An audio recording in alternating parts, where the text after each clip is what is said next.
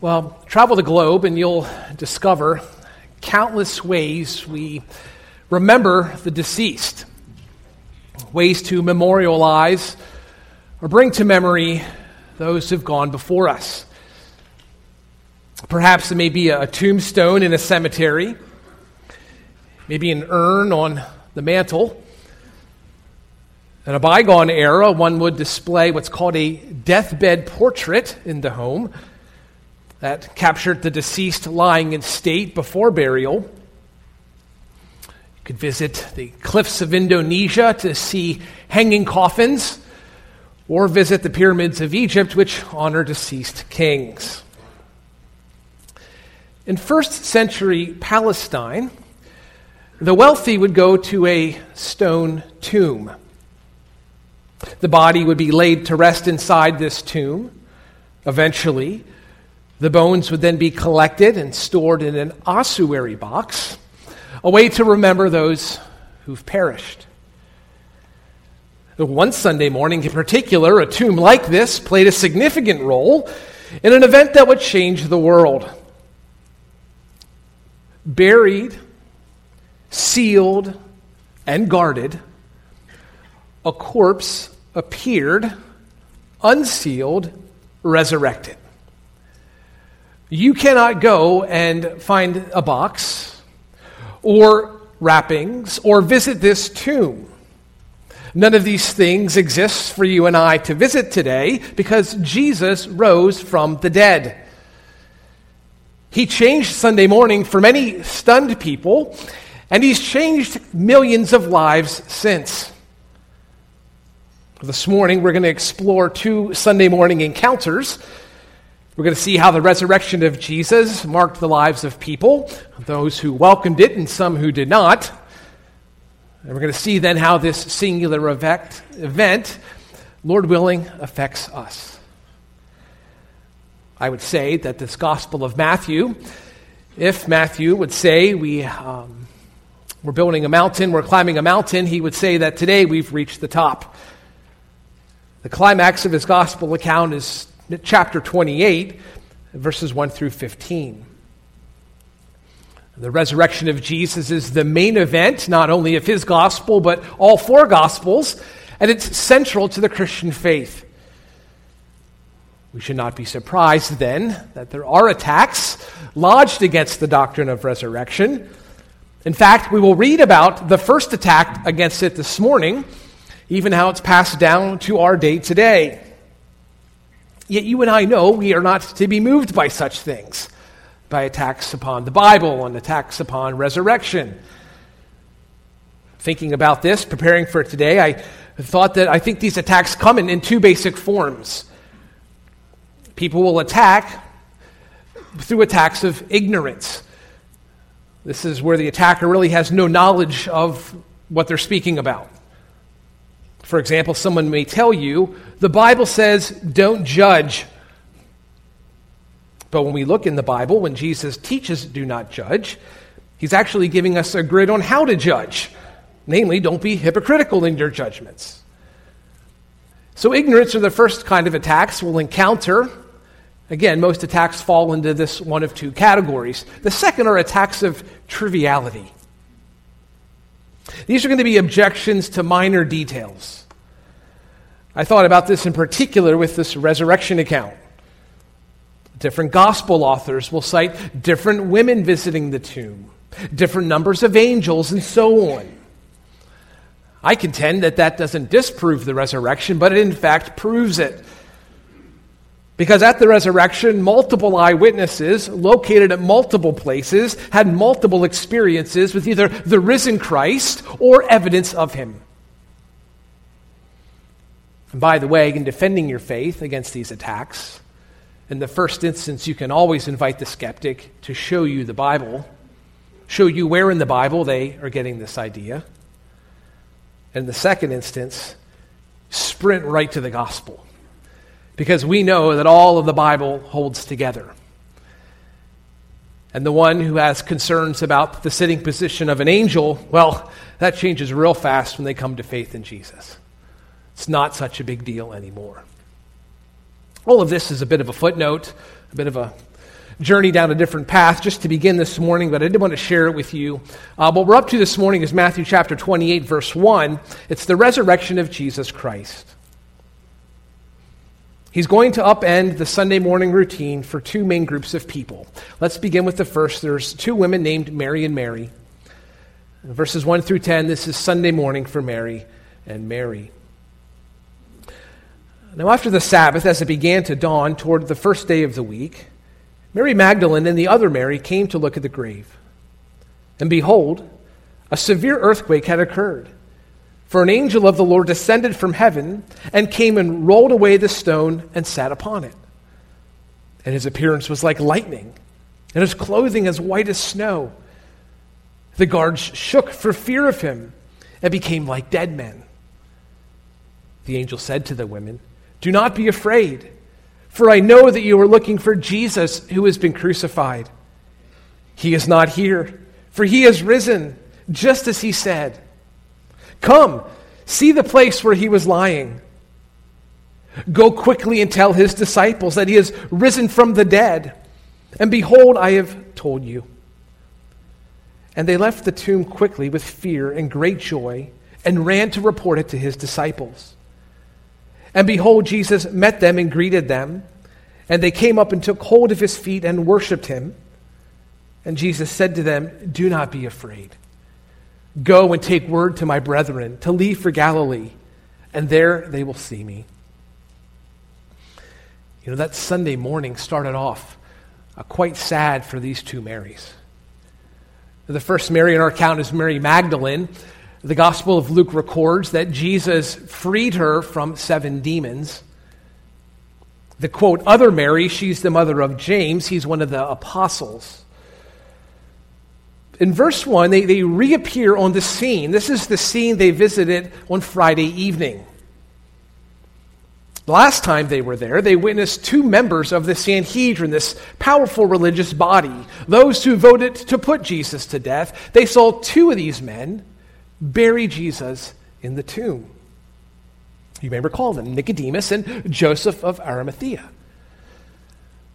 So then, no doubt, with grieving hearts, all of Saturday was the Sabbath. They would have grieved the loss of Jesus that day. And now it's early Sunday morning.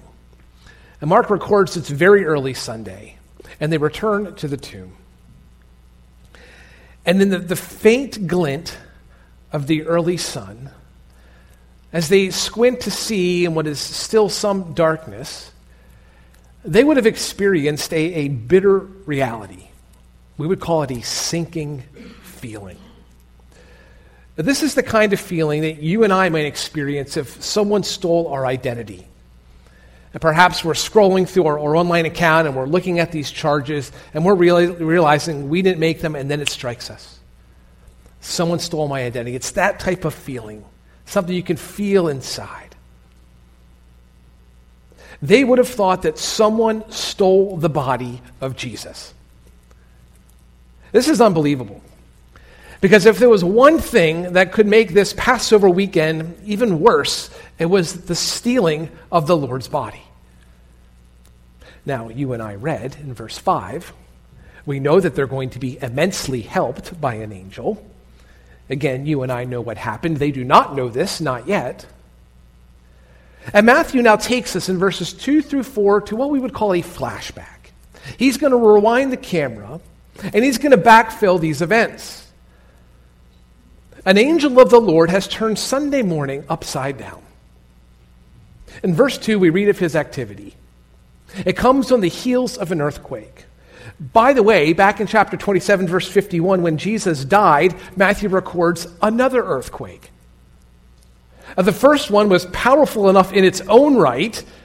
The earth shook and the rocks were split. Now, in chapter 28, verse 2, there's a severe earthquake. Some of your Bibles describe it as a great earthquake or a violent earthquake. I mean, that makes for two significant earthquakes in one weekend. And in the wake of this earthquake, an angel descends from heaven. He, he literally came down from the sky. And when he arrived, he rolls away the stone, This would have sealed the tomb. Now, keep in mind, this is a massive stone. Mark's gospel describes it as extremely large.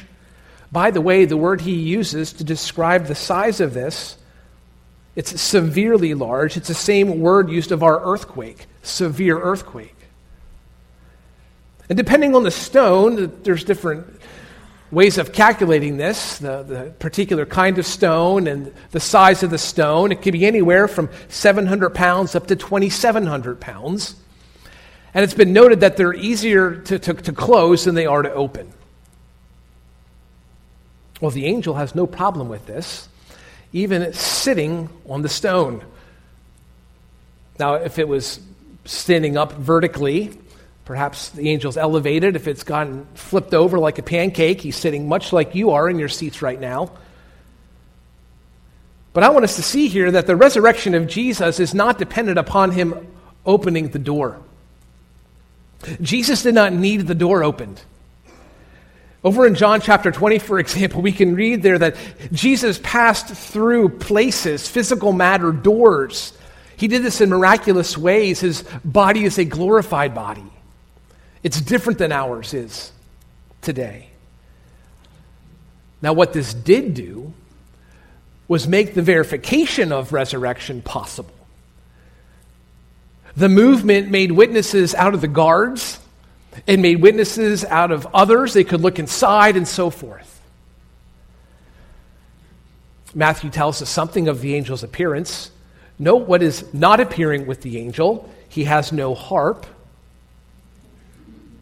no halo, no wings. In the Bible, some angels have wings, some don't. There's different types of angels in the Bible. There are some angels that look, that look a lot like you do and a lot like I do. Those appearing to Abraham in, chapter, in Genesis chapter 18 and 19, they, they looked human. In fact, some angels look so human you might miss the fact that they're angels. Hebrews chapter 13, verse 2 reminds us to show hospitality to strangers, for some have entertained angels without knowing it. Now, what Matthew emphasizes is their bright appearance, like lightning. He emphasizes their purity. His clothing was white as snow. Again, that he wore clothing is a human manifestation, or a, a human. He appears as a human. You might even say that Matthew is emphasizing his, his strength as he's able to, to move that stone. It's implied. I want to focus on his announcement, and these are verses 5 through 7. The angel gives three commands to the Marys. First, do not be afraid, for I know that you are looking for Jesus who has been crucified. We lose the force of this in English. He is really saying, You, you do not be afraid. The emphasis is on you, the listener. You see, others should be afraid. Others should fear, but not you, Mary. In fact, we're going to meet others in our account today who should be afraid. There are people in our day who should be afraid in this life. Some easily come to mind those who are atheist or Satanist or cultist. There are even others who we may not consider as often religious people, moral people, good neighbors. But when the tomb comes for each of us, and it will, all that's going to matter is where we are in relationship to Christ. If you belong to God, if you belong to Jesus, the angel points to the open tomb and he points to you and says, Do not be afraid. He goes on. Jesus is not here, for he has risen just as he said. Come, see the place where he was lying. Because we know that tombs exist for corpses, tombs house the dead. But Jesus has risen. The Father and the Son and the Holy Spirit, they are co eternal and they are coexisting. That means that God is eternally Father, Son, and Spirit.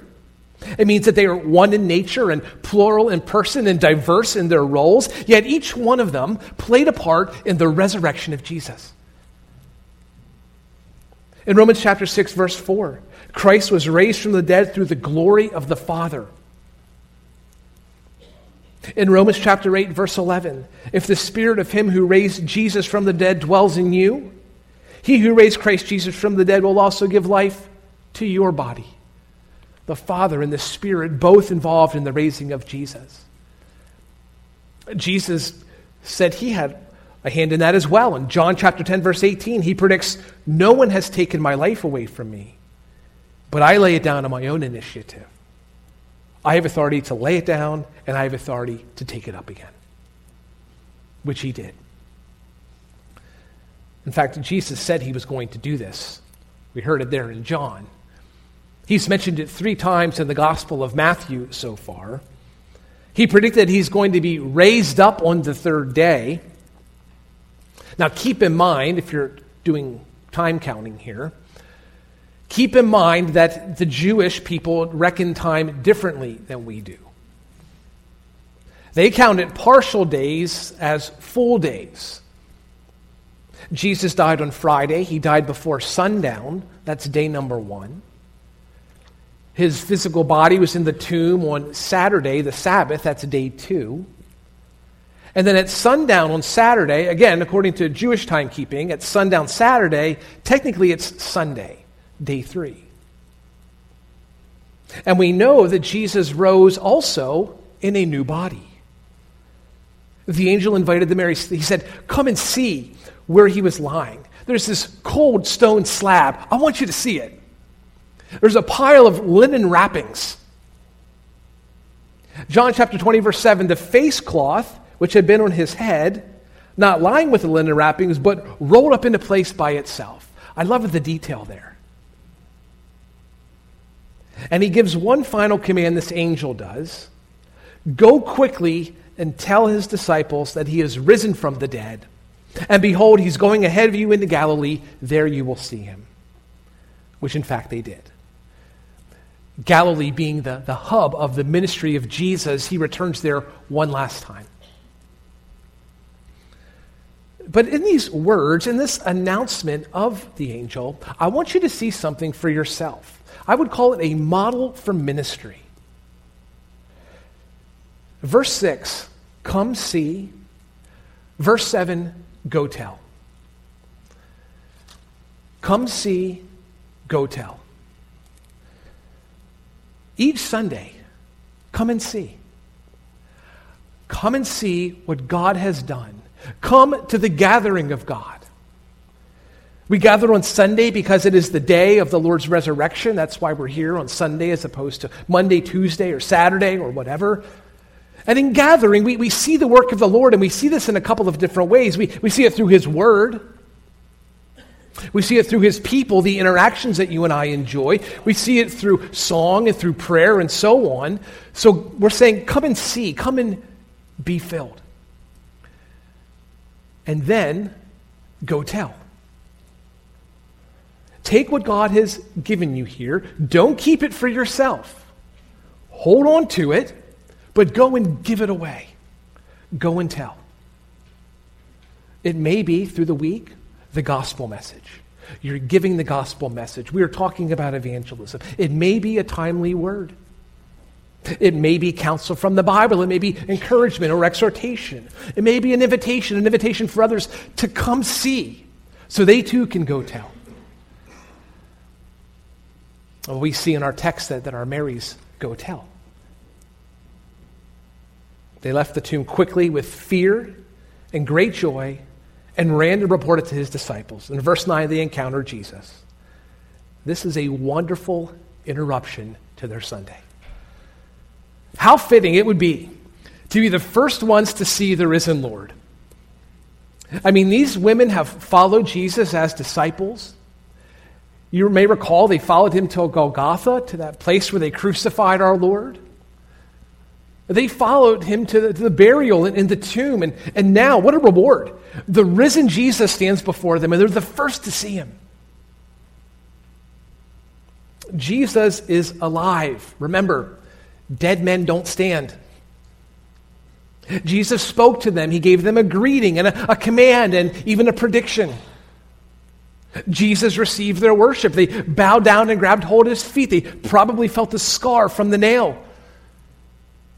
What a reward for their faithful devotion to Jesus. And he goes on and says in verse 10 Do not be afraid. Go and take word to my brethren to leave for Galilee. There they will see me. Did you notice the first words out of his mouth? It's the most repeated command in Scripture. Now, you and I have encountered this concept of fear already this morning. In fact, it's the fourth time the words appeared in our text phobeo, you know the English word, phobia. In verse 5, it's the same command that the angels gave, the first words to the women as well. And there, their contrast was with the Roman guards. Mary, don't you fear. The Roman guards, on the other hand, they shook for fear of the angel. All of this unhealthy fear we're reading of, this is a fear that Jesus does not want you to possess. There is a fear that you and I should have, and it appears in verse 8. It appears alongside joy. Fear and joy. What strange partners. What odd friends. Yet in the soul of the Christian, they come together and they harmonize. Fear and joy. Now, the fear of verse 8 is a godly fear, it's a reverence. It is an awe at who God is, and it is an awe at what God does. He resurrected Jesus and he posted an angel to testify. That's going to invoke an awe or a reverence, Lord willing. In fact, that's why they left the tomb quickly with fear, not afraid of God, but revering God. Joy accompanies fear. You see, there is room in the soul of the Christian for both of these. Both of these going together and not going against one another. The joy of verse 8 is a godly joy. It is a joy rooted in God and not rooted in circumstances. It's the double barreled command of Philippians chapter 4, verse 4. Rejoice in the Lord always. Again, I say, rejoice. See, the women of verse 8, they left the tomb with a renewed joy. Emotionally, they're ecstatic at the power of God. Do you experience fear and joy this morning? Godly fear is going to grow within us as we understand who we are and we understand who God is. A godly fear will grow in us as we realize what Jesus did in the, the previous chapter with his crucifixion and all of those events. As we realize that he did that for me. Godly joy grows as we get to know God better as our relationship with God blossoms, as we shed sin and we say no to temptation, joy can sprout. I think we should do well this morning here to, to stare into this empty tomb. Remember, this is not a funeral, this is a celebration. Jesus does not lie in a tomb. I think there's something wrong if there's a joylessness that, that resides in our heart. R.C. Sproul asks, How can there be such a thing as an unjoyful Christian? If ever there was an oxymoron, that is it. You see, when we revere God for the resurrection, it's a resurrection that redeemed our lives. We walk away joyful. We walk away from the tomb of our sin with, with joy. In fact, when we put our hope in, in the risen Christ and not in our circumstances, that allows that joy to, to blossom and nurture and grow. You see, the resurrection of Jesus interrupted Sunday for our women here. You notice that it did the same for others. It's to them that we now turn. We'll look to these guards and then the religious leaders. Verse 11 Now, while they were on their way, some of the guard came into the city and reported to the chief priests all that had happened. And when they had assembled with the elders and consulted together, they gave a large sum of money to the soldiers and said, You were to say, His disciples came by night and stole him away while we were asleep. And if this should come to the governor's ears, that's Pilate, we will win him over and keep you out of trouble. And they took the money and did as they had been instructed. And the story was widely spread among the Jews, and it is to this day. That latter story is still spread today. Someone stole the body of Jesus. Well, this Sunday morning, for these officials, the guards, and the religious leaders, I would say it redefined the term disaster. I want to consider first the guards. This was extremely stressful. I mean, their whole day begins with another severe earthquake. Remember that. And we mentioned this was the second one over the course of the weekend.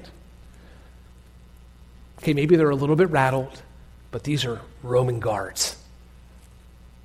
The Roman soldier was a well trained, he's a fighting machine. He had weapons training. He could attack. He could defend. He can run. He can swim. He had the best armor and the best weaponry. Perhaps these guards even spoke to the crucifixion squad from Friday night. They had a file on what to expect. They were fully prepared to meet any man who'd be foolish enough to come out at night and try to steal the body. They stand ready. Then out of the sky comes an angel. Friends, there's no page in the training manual for this. The guards shook for fear of him and became like dead men. Look back at verse 2. The Greek word for earthquake is the same root word describing the guards in verse 4. Verse 4 shook. Sao, the guards shook. Verse 2, earthquake, seismos, the earth shook. I think Matthew's recording two seismic events here, probably with half of a grin on his face. The text says that they became like dead men. Did they faint? I want you to note here that the only thing resembling a corpse at the tomb right now are these guards. The whole reason any of this is happening is because there was a corpse inside the tomb. Believer, the corpse literally got up and walked off. Assuming that they passed out.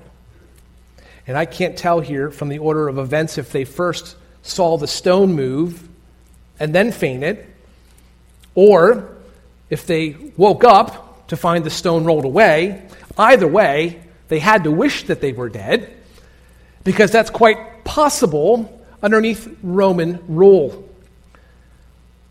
As a soldier employed by Rome, you can't just allow these things to happen. What do they do in verse 11? They make a mad dash to Jerusalem. They needed to get some help. I want to consider now the Jewish religious leaders, their Sunday morning. They would have been recipients of an unwelcome interruption. They heard a knock at the door. it's the guards from the tomb. This can't be good. If they're not at the tomb and they're at our house, nothing good is going to come of this. So the chief priests bring them in and they hear their report. It's not clear if the guards actually saw the resurrected Jesus. But we know that they saw enough that morning, enough to know the miraculous happened. In verse 12, the chief priests assemble with the elders. These are other Jewish religious leaders. Again, here's Jesus threatening their religion yet again. And they're going to resort to what we'd call an old tactic. It's called the payoff. They did this with Judas Iscariot, and they're now going to dole out more money to Roman guards. These guys, there is no good path for them. I mean, they can be put to death for their failures on duty. In the book of Acts, in chapter 12 and chapter 16, we, we see something like that for similar infractions. And this may be very well why they went to the chief priest first and not the Pilate. Well, the Jewish religious leaders, they need to issue an official explanation. I mean, this is bad. You're to say his disciples came by night and stole him away while we were asleep. How does this hold up in a courtroom? Mr. Titus, you said the defendant, Mr. Peter, stole the body while you were doing what?